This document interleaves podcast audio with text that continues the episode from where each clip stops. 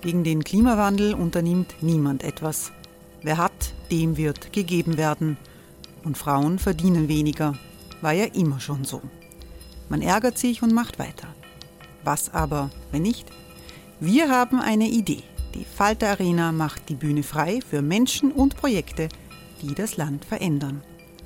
Mein Name ist Eva Konzett, ich leite das Politikressort im Falter und am Sonntag, den 26. Mai, veranstalten wir im Wiener Stadtsaal die nächste Falter Arena. Mit dabei unter anderem der ehemalige Politiker und Neosänger Matthias Strolz, Theresa Imre von Markter, Sonja Jöchtel von Love Politics oder Kari Ochsner von Ochsner Wärmepumpen. Machen statt jammern. Wir schauen uns an, wie das funktionieren kann. Kommen auch Sie vorbei. Alle Informationen und Tickets finden Sie unter falter.at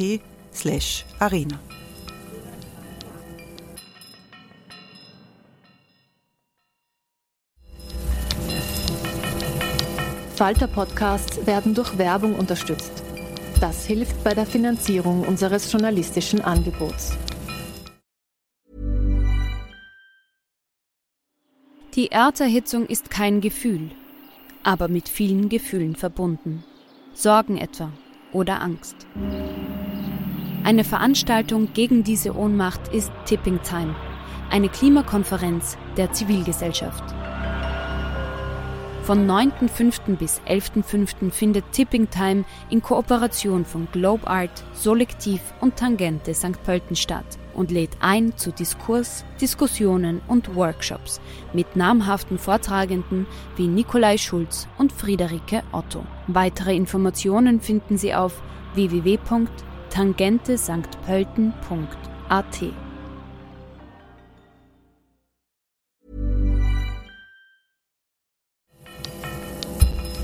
Falter Radio, der Podcast mit Raimund Löw.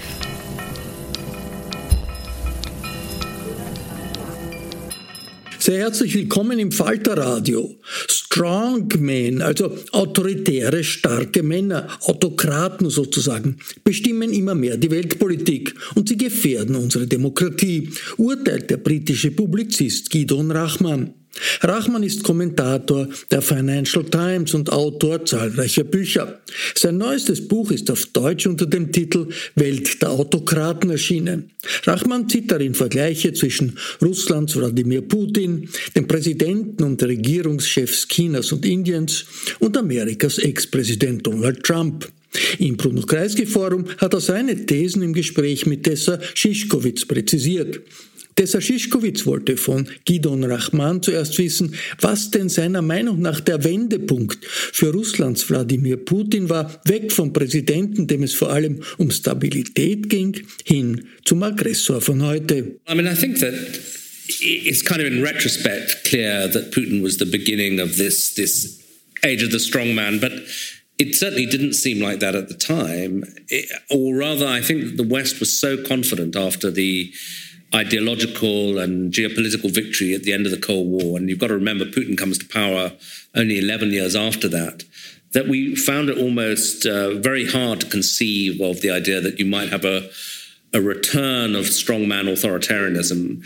And there's Putin is the beginning of a pattern where we have a number of these leaders, Putin and I, would say Erdogan as well in Turkey, Xi Jinping in China, who come in and their initial reception in the West is that they're greeted, and Modi in India actually, as liberal reformers, really. That people don't understand what they are or what they're about to become. And I think that's partly because of a, as I say, overconfidence in the West, a sense that that we now know that that kind of leadership is a political and ideological dead end, and that therefore, obviously, if this person seems reasonably modern and intelligent, they'll follow a kind of liberal democratic path ultimately. Um, and so when Putin comes in in 2000, and, in 2000, actually, symbolically enough, New Year's Eve 1999 is, is when he takes power. Um, he speaks the language of democracy, actually, a bit. You know, he says that, um, you know, how proud he is that Russia's had a fully democratic election. And when Clinton meets him, uh, he says this is the guy who will complete the modernization and democratization of Russia. Um, in fact, as you'll know, I think you were living in, in Russia some of that time, um, a little bit later. If you wanted to see them, the signs that this were were very clear quite early that this was not what was happening. You know, he relaunches the Chechen War. Uh, some of the more troublesome oligarchs are thrown out of the country really quite quickly. Control uh, of the media. Control of the media happens really within a year, but we don't really want to see it. Um, and, and, Putin continues to speak the language of sort of liberal democracy for a while. And then, then I think there's a breakpoint um, in 2007, and Ivan Krastev, uh, who's sitting in the audience, written about that yourself, the, the Munich speech that he gives, where he sort of ends uh, the, the idea that actually the West and the Soviet Union or former Soviet Union are agreed that the end of the Cold War was kind of happy ending, and there, there's takes a much more sort of anti-Western line, which really culminates with the invasion of Ukraine. But you you have Georgia, Crimea, etc., etc. And as I say, um, this pattern of Western misreading of strongman rulers happens again with Erdogan. He comes to power in 2003. For a long time, people in the West, particularly in the US, wanted to believe that he's this guy who's going to reconcile Islam and democracy. It's the height of the Iraq War. We're looking for uh, liberal Muslim leaders, and he seems to be the guy. And, and uh, apparently Obama spoke to him more than any other leader in his first term in office, than any other foreign leader. Obama chooses to make his first speech overseas in Turkey because this guy seems to be so important. Uh, and again, he disappoints. Uh, he becomes increasingly autocratic um, and, and goes on uh, uh, much more uh, sort of anti-Western slant as well, and we get similar reasons actually to to Putin. I think he begins to feel insecure about his own domestic situation, to believe that the West is plotting against him, all of that, and finally Xi Jinping. Same thing, comes to power in 2012. I remember meeting him in 2013 with a group of kind of Western, some of them ex political leaders, some of them kind of intellectuals. And we, a lot of the people in the group were sort of bought the idea that pri- the main thing to understand about Xi Jinping was that he was an economic reformer, that he was going to complete China's transition to the market. And there were a few in the group or, or, and others who wrote stuff later saying, and actually maybe he'll democratize a bit, you know, and and create independent courts. Complete misreading. He too actually centralizes power, imprisons over a million people in an anti-corruption drive, becomes much more anti-Western. So uh, it took a very long time for us to realize what was happening. And I suppose the trigger for me to to write the book um, was when this phenomenon actually breaks out and, and, takes over the United States briefly with, with, the election of Trump. And we can talk about whether it's fair to put Trump in the same basket as these leaders. I, I think actually it is. Uh, and so at that point, you realize that strongman leadership is not confined to fragile democracies or countries that have never been a democracy, such as China, but, but has actually made into the heartlands of, of the Western political system. I mean, let's take it a little bit apart. Maybe one thing um, that comes to my mind is to ask you if you think that you know these these leaders came to power and they were different than than they are now. If you look at Putin, for example, he's maybe the best example of someone who basically would have had the chance to go a different way. Or do you think that no, it was sort of from the beginning something that needed to go wrong?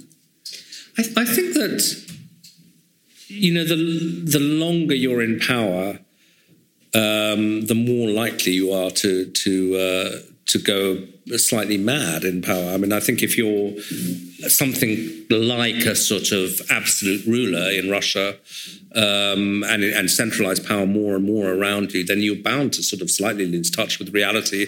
But I think that there's also one of the things about strongman rule, and I mean it's a slightly loose term, but one of the things about it is that it involves breaking the law. Essentially, that you elevate the importance of the judgment of the ruler and the uh, the needs of the ruler above the system. That's sort of a, a key to the idea that that the individual and his wisdom and needs matter more than institutions. And once you go down that path of breaking the law, it actually becomes very dangerous to leave power.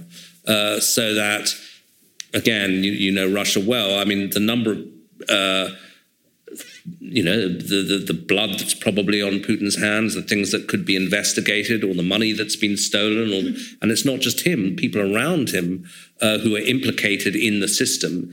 If Putin were to, to be replaced or to lose power, you know, his personal fate would be potentially, uh, you know, he could be put on trial, but also a lot of rich people and powerful people would be at risk. So I think it's sort of inherent in the strongman leader that you you end up becoming more and more autocratic because you can't. It becomes more and more dangerous to tolerate challenges to your leadership, and you could see the same, you know, with Xi in China.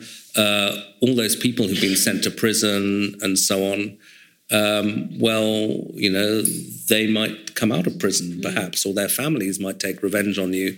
So it, it becomes difficult. No, for sure. At the end, there's no exit strategy because, as you say, it endangers sort of the entire uh, group of uh, cronies that is in the kleptocracy together, Absolutely. and you can't leave. But if you look at the sort of what what defines strongman rule that you you define it in your book um, the common traits would be to to rule by politics by fear by the contempt for law of law by a personality cult uh, and by the claim to represent the real people which mm. is sort of something that resonates in german lands of course particularly well also um, so that is basically sort of the, the pre-stage of uh, fascism, which we see in Russia at the moment with the emergence of the term rashism mm. uh, uh, coming from from Russia, from Russia, um, in a, in a particular drastic case. So, would you say that it is necessarily something that develops out of a strongman rule, which can come in, as you said, various ways, can be more or less democratic and more or less autocratic. Uh, does it necessarily lead to fascism in the end? Well, you say fascism is, uh, you know, it's, it's a term people might define differently, but I think it, it's inherently anti-democratic, put it that way. And, and yeah, I think that the, the personality cult aspect is something that's closely associated with fascism. But I think that one of the reasons the personality cult is particularly important, we talked about it a bit, is is that it's associated one of the reasons you justify putting all your faith in an individual or that this kind of politics asks you to do that is that they will usually evoke some kind of national crisis they'll say that um, the, the nation is either it's under siege either domestically from you know in the United States I suppose the Trumpians would say the woke left or by immigrants or something and they're overwhelming the country or or perhaps simultaneously uh, the country is under assault overseas that um, say as Orban said in Hungary that migrants are flooding into the country or Putin in Russia that NATO is trying to destroy the country um, and if you have this combination of domestic and international threats, and you say, I'm the only guy or, uh, who, who understands this, uh, you must put your faith in me because and, and really you can't afford to operate under the traditional rules because that's what's led us to this terrible crisis. But uh, as trump put it i alone can fix it. And once you say i alone can fix it then you open the door to saying well, we're in this emergency, I alone can fix it, and therefore uh, anything is justified in terms of breaking the rules, uh, arresting the people who are, uh, you know, perhaps causing the crisis or going to war, as, as Putin has done. Um, so it's the combination of the evocation of a sense of crisis and the personality cult leads you towards illiberalism and, and something often close to fascism. Yeah. I mean, we have, of course, uh, the, the the feeling in the West was always that uh, strongman rule is something for weak democracies or countries that does, don't have a very strong, long tradition in democracy. Um, of course, we in Austria and in Germany we know very well that uh, so-called um, civilized cultures can descend very quickly into the worst type of um, dictatorships uh, and, and murderous regimes. But that was sort of the common idea here that we looked at Putin, um, who, who had sort of the choice to become a democratic leader or not, and saw him descending into now being the butcher of Moscow.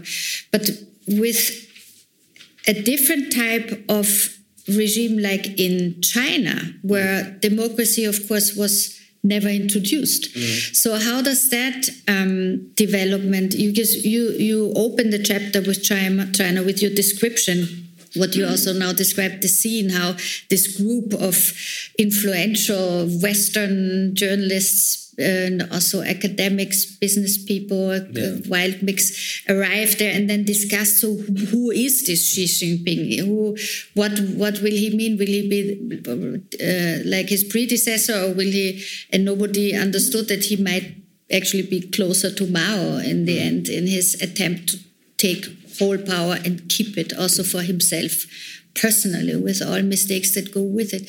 So, what does what, how does a non-democratic uh, authoritarian ruler? How does it fit into the whole strong? How does it fit into the strongman thing? Because well, it comes from the opposite direction. Yeah, well, look, I think I think that, you know, in a Chinese context, it does actually make sense because after Mao, I think a lot of the Chinese elite realized that one of the things that had gone horribly wrong was that you had this personality cult, this man who'd had far too much power, uh, created you know tragedies, cultural revolution, great leap forward. And so the Communist Party attempted to move towards a more, collective style of leadership. And if you think about the uh, the immediate predecessor of Xi Jinping, he was a guy called Hu Jintao, who was very colorless, um, you know, was served just the two terms in office, and they put one of the first things that Deng Xiaoping does in the early 80s when he takes power is to put term limits into uh, the general secretary of the Communist Party and the presidency of, of, China, which are the two key posts along with the head of the military, precisely so that you can't go back to having a strongman ruler. And so they try to, they're not going to move towards a democracy, but they are going to try to move towards a more collective, institutionalized leadership. And for a while, it seems to work. So Deng leaves, and then you have Jiang Zemin, who serves just the two terms, Hu Jintao, who serves just the two terms. But then Xi Jinping comes in, and um, he clearly has some aspirations to recreate the cult around Mao. Uh, he incorporates his thought into the Chinese constitution, or the constitution of the Chinese Communist Party, which only Mao had done beforehand. Uh, he does, you know, he's a rather megalomaniacal character. He's he centralizes power, and I, I happen to be in China again at the time of this crucial party con- con- convention when Xi's thought is both written into the constitution and they abolished the term limits to allow him to just rule forever, essentially. And uh, I remember he gave this like three-hour speech to uh, to the to the party congress. Fine, people sometimes do that, but um, three hours is a bit long. But he, uh, but I was talking to academic friends of mine, and they had all been ordered to to watch the speech, to assemble in the faculty room and watch the speech. And one of them wasn't there, and he get, got a call from the party saying, "Where are you?" No. Uh, and we want you to, you know, send us evidence of yourself. What take us photo, a photo, a selfie of yourself watching the speech, and send it to us. Um, you know, it's that bad. And uh, and similarly, you know, then a couple of years later, I was back in uh, Shanghai and all the party members have to have the Xi Jinping Thought app on their phone. And I, I, said to this friend of mine, you don't seriously like spend your time studying this. And he said, oh, yeah, yeah, yeah, I've got the app. And he opened it and he said, oh, God, it shows I, I, I haven't looked at it today, you know, because the amount of time you're studying is checked. Uh, so it's, it's a real crazy personality cult which has been uh, installed there. Um, and we're entering a crucial month where next uh, next month, actually, October, yeah. the party convention happens. And even though things are not going that well in China at the moment, zero COVID isn't working, the economy is slowing, it looks like he will get his third term. And then, as some Chinese friend put it to me, he said, Well, I can accept the third term, it's the fourth term I'm worried about. Uh, but you know, which I think is yeah. pretty Well, he definitely is aiming for lifelong leader now but Totally, yeah. this point, right? Um, but the biggest surprise, maybe in strongman rule, that came over us um, was uh, when Donald Trump won the American elections, became president, uh, and proved us all wrong with the feeling okay in a democratic society these things don't happen so easily. And then it also hit sort of the center of western power. Even at the beginning when he came in people were thinking so maybe he will get some good advisors who can think from a to b or something and it would not be so bad so at the end of his first and hopefully only term he sent the mob to the storm Congress and to storm Capitol Hill and sit um, in the center of power. So we came very close to a to a, a, very very serious situation there. So how did that happen, and how what needs to happen in a democracy that the institutions uh, that are functioning still allow enough people to vote for a man like this, who then also completely unhinges while he's in office and nobody can stop him uh, at that point except fortunately with a very not too large of a vote uh, a second term mm. is being introduced. Hey dave. Yeah randy? Since we founded Bombas we've always said our socks underwear and t-shirts are super soft. Any new ideas? Maybe sublimely soft. Or disgustingly cozy. Wait what? I got it Bombas. Absurdly comfortable essentials for yourself and for those facing homelessness. Because one purchased equals one donated. Wow, did we just write an ad? Yes. Bombas. Big comfort for everyone. Go to bombas.com slash ACAST and use code ACAST for 20% off your first purchase. Well, I mean, I think that's a question that historians will be, you know, I think uh, in 100 years' time, if people are still sitting history exams, they'll be writing answers to how did Donald Trump come to power because it, it's, it's a huge question.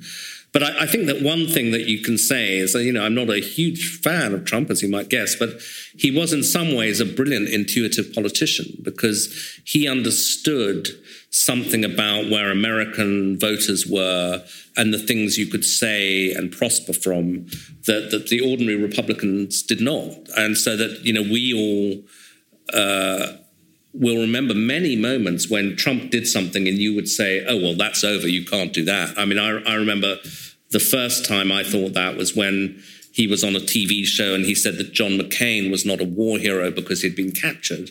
And I thought that's you know that's crazy. The American, you know, it's so obviously hypocritical. Here's this guy who dodged the draft in Vietnam, and America's a super patriotic country, and the Republicans above all. You know, he's finished. Absolutely not. And then like a hundred different things like that. Uh, you know, from abusive comments about women. There's so many that one forgets them all. But I mean, another one that sticks in my head, but it's just a tiny detail, was when Judge Scalia died and you know, obviously, as we now know, packing the Supreme Court was really key to the project.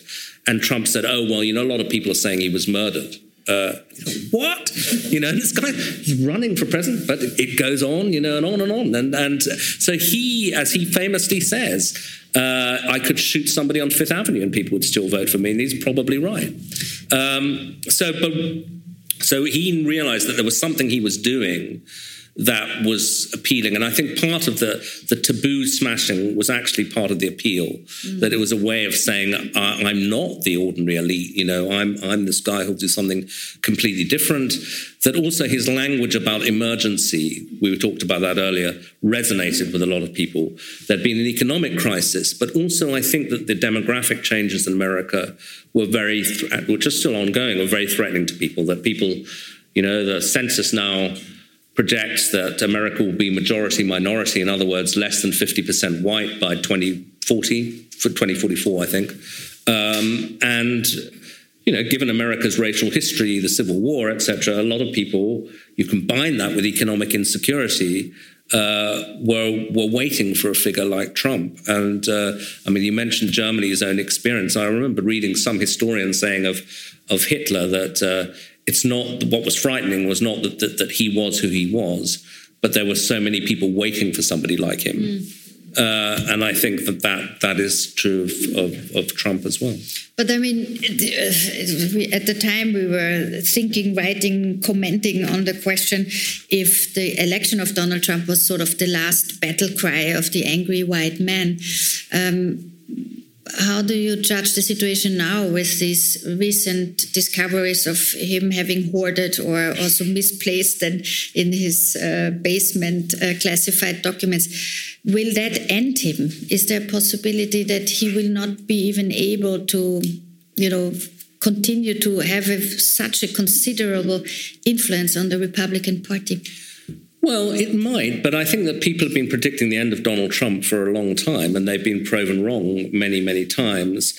And actually, um, one of the reasons that he hasn't been ended is that he continues to have enormous influence over the core of the Republican Party. So that you saw after January the 6th, a lot of people like McConnell and, and Senator Lindsey Graham and so on distancing themselves very rapidly from Trump and saying, no, no, that's unacceptable.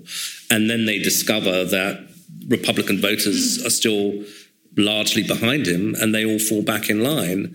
Um, it's possible that um, even though, so I think if he runs for the Republican nomination, he'll get it, probably uh, even with all this stuff. Because as I say, all, this is just another example of what we were talking about, where we say, oh, that's outrageous. Obviously, that finishes him, but it never does. Mm. So I think he'll probably get the Republican nomination. It may be that his behavior and so on, and uh, you know, if Biden, if say the Ukraine war turns into a triumph for the West, that could help Biden. Um, that, that, although he has, still has a grip on the Republican Party, that he doesn't win the election um, but who knows? The economy is also in terrible shape. And then, of course, as you know, there's these questions about Republican parties at state level taking over key positions and possibly mounting a challenge to the election next time that actually works, or at least uh, throws it into doubt. Yeah, well, the uh, the um, ousting of Liz Cheney uh, yeah, last absolutely. two weeks ago, three weeks ago, was actually quite concerning to think that even among you know that it's that this strategy works to put uh, Trumpist candidates through, and um, and and even with sort of the Republican aristocracy like the Cheneys, where the what dead Cheney was a little bit astonished. At oh, absolutely. And, and, I mean, I think that the, the, person who beat Liz Cheney was somebody who had originally said, obviously, the whole January the 6th thing was an outrage, and obviously the election wasn't rigged, and then found that to win, she had to recant that and say the election was rigged. I mean, what could happen also is that um, Donald Trump does not get the nomination, but that what, who gets the nomination might be even worse because that's also one of the unfortunate consequences of strongmen. Uh, the strongman phenomenon is that who replaces them, who comes afterwards, might be even more dangerous, more unhinged, maybe younger and fresher and longer in the game? Well, this is a debate that, you know, a lot of people are looking at this guy, Ron DeSantis in Florida, and uh, there, there, are those who say he'll be worse because he's smarter, etc. Personally, I mean, I don't know if this is optimism. I think that Trump is uniquely unhinged. Uh, I, I, don't, I, I, don't, you know, he's got sort of peculiar qualities and. Um, so I, I, think more or less any other Republican would be at least outwardly more respectful of institutions. And it, it's very interesting. I mean, talking to uh, or, or, even reading the, the, accounts of people who worked with Trump. In, in other words, they were sufficiently on board with the project to actually take a job in the White House. Uh, how they felt that he was instinctively an authoritarian in the, in the sense, in the way that he the people he interacted with, the people he got on with. He lo- he got he had great meetings with Orban. He had great meetings with Erdogan. In fact, he says to Bob Woodward, "The tougher and meaner they are, the better I like them." Uh, he he you know calls Xi Jinping a genius. He calls Putin a genius just before the invasion of Ukraine. And the people he really hates are people like Angela Merkel, Theresa May, women, uh, and and sort of Democrats, basically. I mean, that's that's the other thing that um, maybe one of the weaknesses we'll see on the strongman um, era is that it's very difficult for strongmen who do like each other, but to actually strike an alliance because they are so self-centered and nationalist usually that it's very difficult to to build an alliance between different strongmen countries. Yeah, I mean, I think that they. Um, the, the, those alliances are inherently unstable because they they are based around you know, one guy and another guy sort of striking a, a, deal in a room. But I think that the most important strongman alliance at the moment is Putin and Xi. Um, and that, if it holds, could change the world. And I think it's it's partly a common ideological thing that, uh, and of course, I, I, should back a bit, back up a bit for those who, who didn't notice. Just three weeks before the war, Putin goes to Beijing they sign a big uh, sort of friendship agreement between the Chinese and the Russians, um, talking about unlimited partnership between Russia and China. And um, our friend Alex Gabuev, who's uh, now had to leave Russia from the Carnegie Endowment, said that they got on with each other because they were, you know, in a way, the Tsar and the Emperor. They both were looking back to that that's how they ran their countries. They, they saw themselves as the personification of their countries, the, the representative of their country's interests, with a perfect right to sit together one to one and to speak for Russia, speak for China, and do a deal. And I think the other thing is that Xi is strangely obsessed with the collapse of the Soviet Union um, because it was a fellow communist party. Uh, and one of the first things he does when he comes in is is commission a film on the collapse of the Soviet Union and make all the party cadres watch it. Uh, and he says, you know, nobody was man enough to stand up when the moment came to uh, to, to say no, we're not going to let this happen.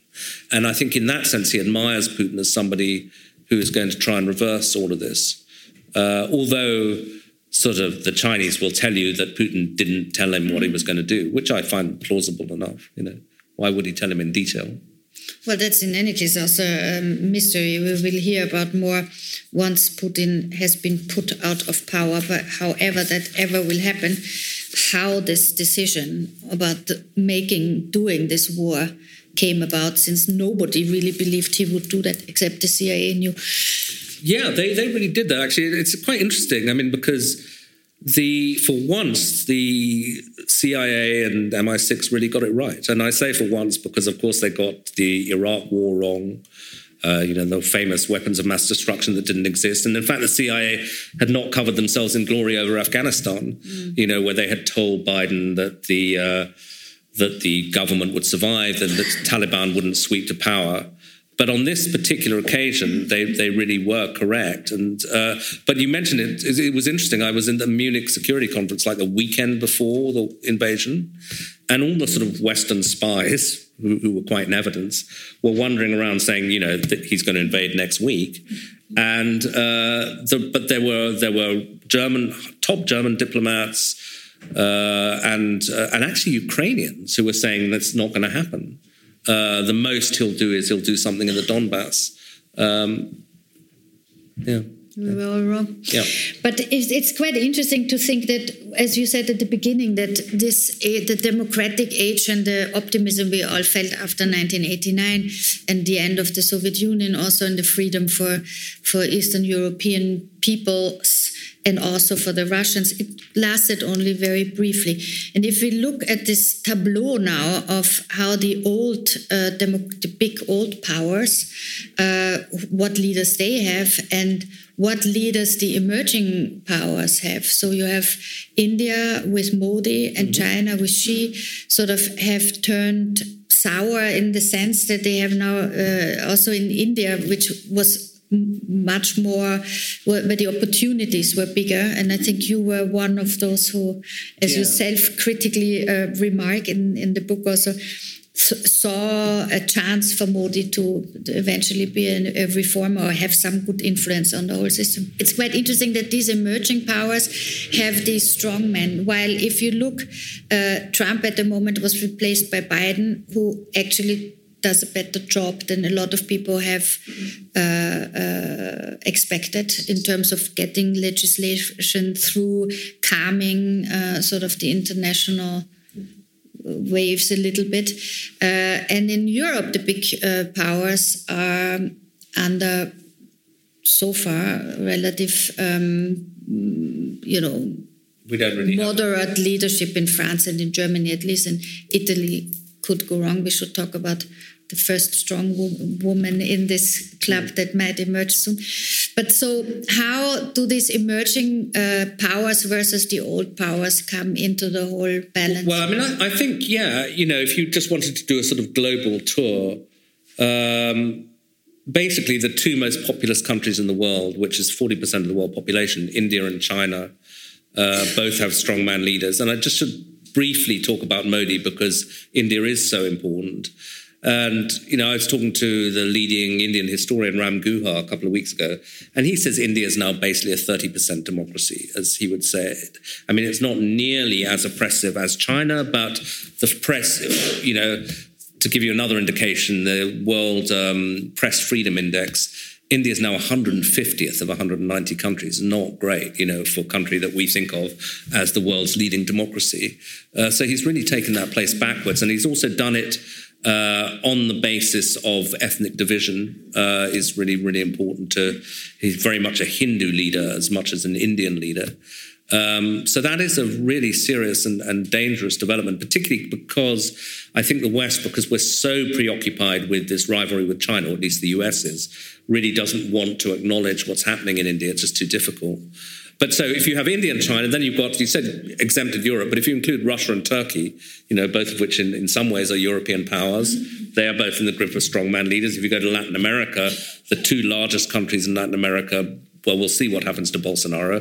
But for the moment, you have Bolsonaro and AMLO in Mexico, who I'd also put in that category.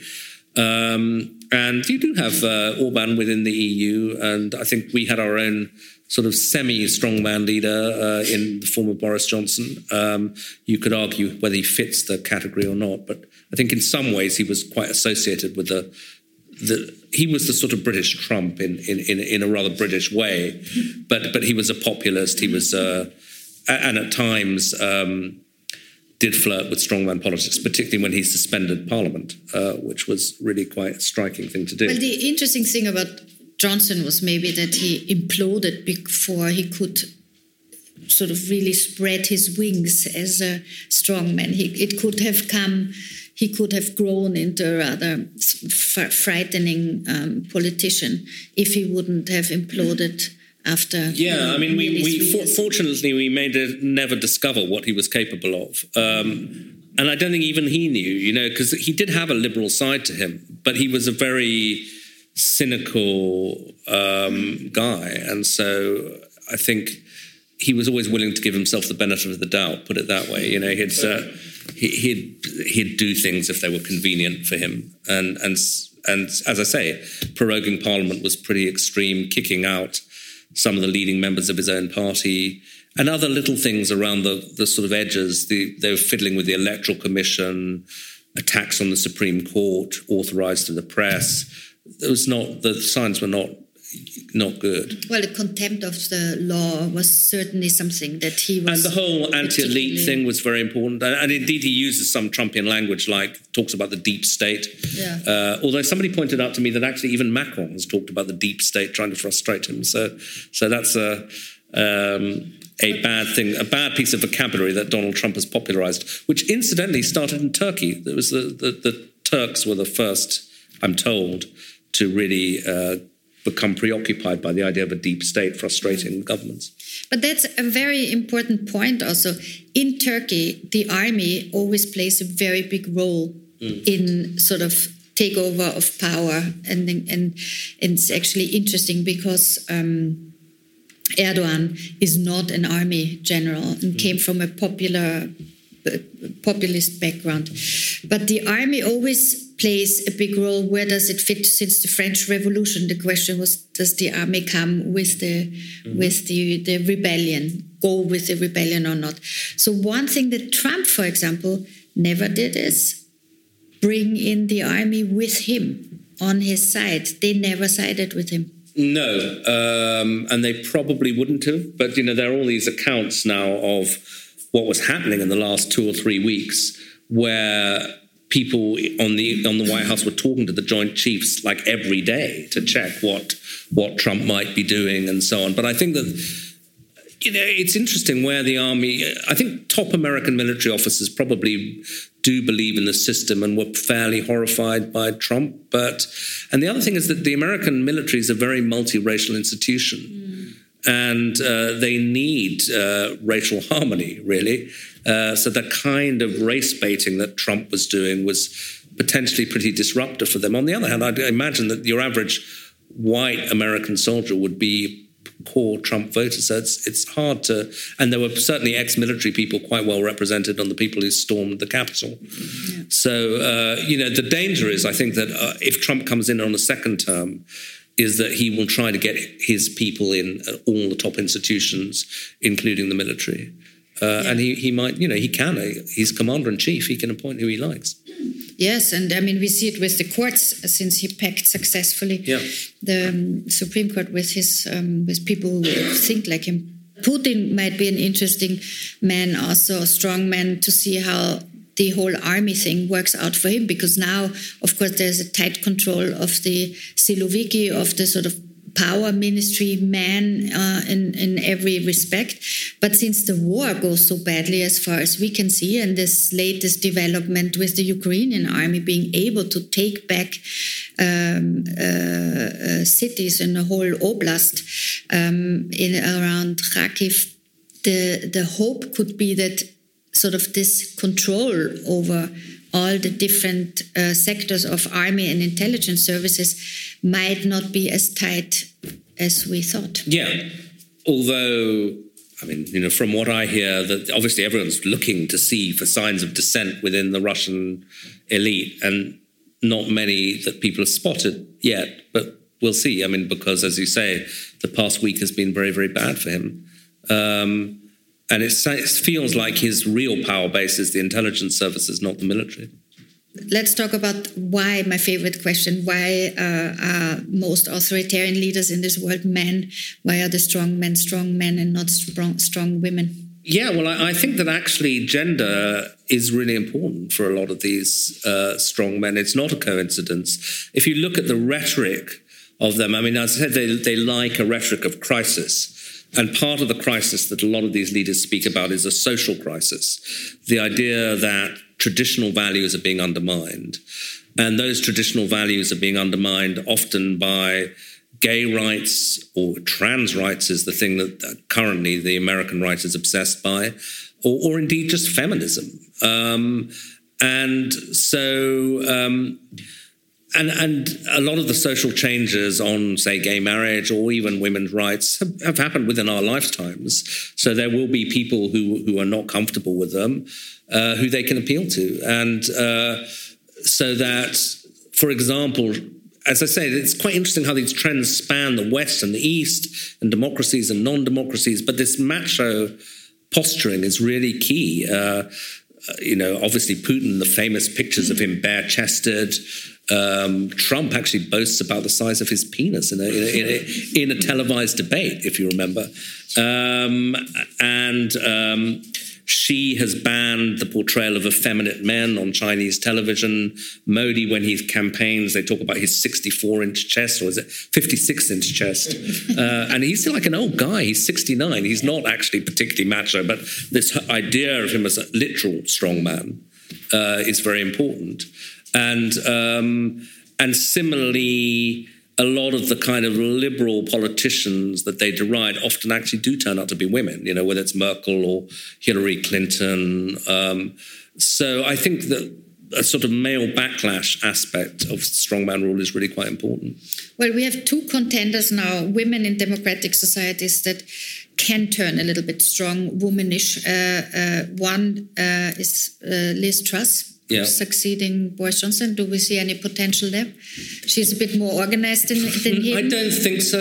Uh, I mean, I'm not saying that the, the, Conservative Party is going to morph into a sort of particularly liberal party, but I just maybe I'm uh, you know haven't seen it yet, but I, I, don't think so. I don't. I mean, she, she may not be a terribly good prime minister, but I don't think she's going to be I don't think she's got that intrinsic authoritarianism in her, but we'll see. And, and the other is Giorgia Meloni in Italy. And that is interesting because the Italian right so far, the far right, has been pretty macho. I mean, Berlusconi, uh, very much so. Um, Salvini, the same. Uh, but she she is uh, yeah a woman leader of a party that is I think the term they use post-fascist. So we'll we'll see, we'll see how that works out. But obviously she's not in power yet, so we can't quite be sure. But how dangerous would she be in power? I mean, the the, the anti-European speeches, for example, are very dangerous, of course, in a time when we need European unity. Not only because in general it's good to have a strong pro European stance in the main capitals in Europe, but also because we need to be united in order to stand up in this winter of discontent against the aggression of Russia in the Ukraine. So, how dangerous do you think would it be? If well, it depends what you mean by dangerous. I mean, I think you, you might decry some of her policies and say, look, I really wish she wasn't anti EU, but that doesn't necessarily make her an authoritarian leader. Um, but the question is whether, I mean, she has said and she's put out statements in English saying, uh, you know, we've put fascism behind us, we're a post fascist party, etc., etc. Do you believe her? I mean, we'll, we'll, we'll find out when she, she gets into power, I guess.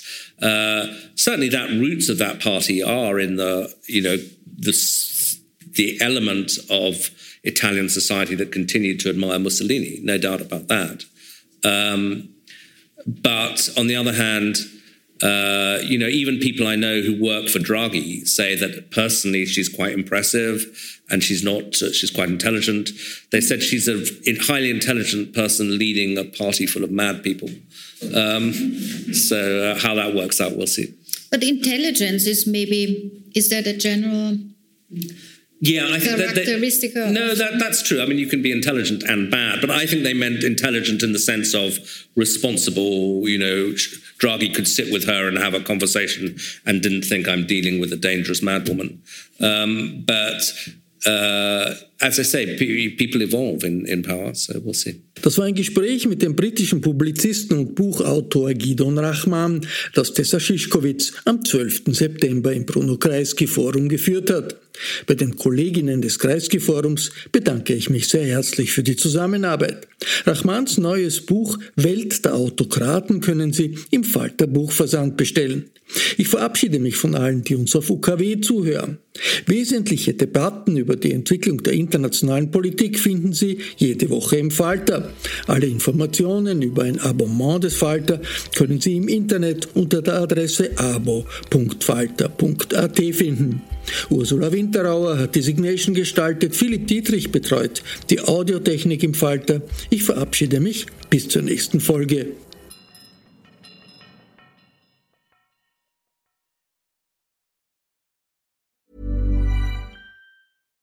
Hi, I'm Daniel, Founder of Pretty Litter. Cats and cat owners deserve better than any old-fashioned litter. That's why I teamed up with scientists and veterinarians to create Pretty Litter. Its innovative crystal formula has superior odor control and weighs up to 80% less than clay litter. Pretty Litter even monitors health by changing colors to help detect early signs of potential illness. It's the world's smartest kitty litter. Go to prettylitter.com and use code ACAST for 20% off your first order and a free cat toy. Terms and conditions apply. See site for details. Normally, being a little extra might be a bit much, but not when it comes to healthcare. That's why United Healthcare's Health Protector Guard fixed indemnity insurance plans, underwritten by Golden Rule Insurance Company, supplement your primary plan so you manage out of pocket costs. Learn more at uh1.com.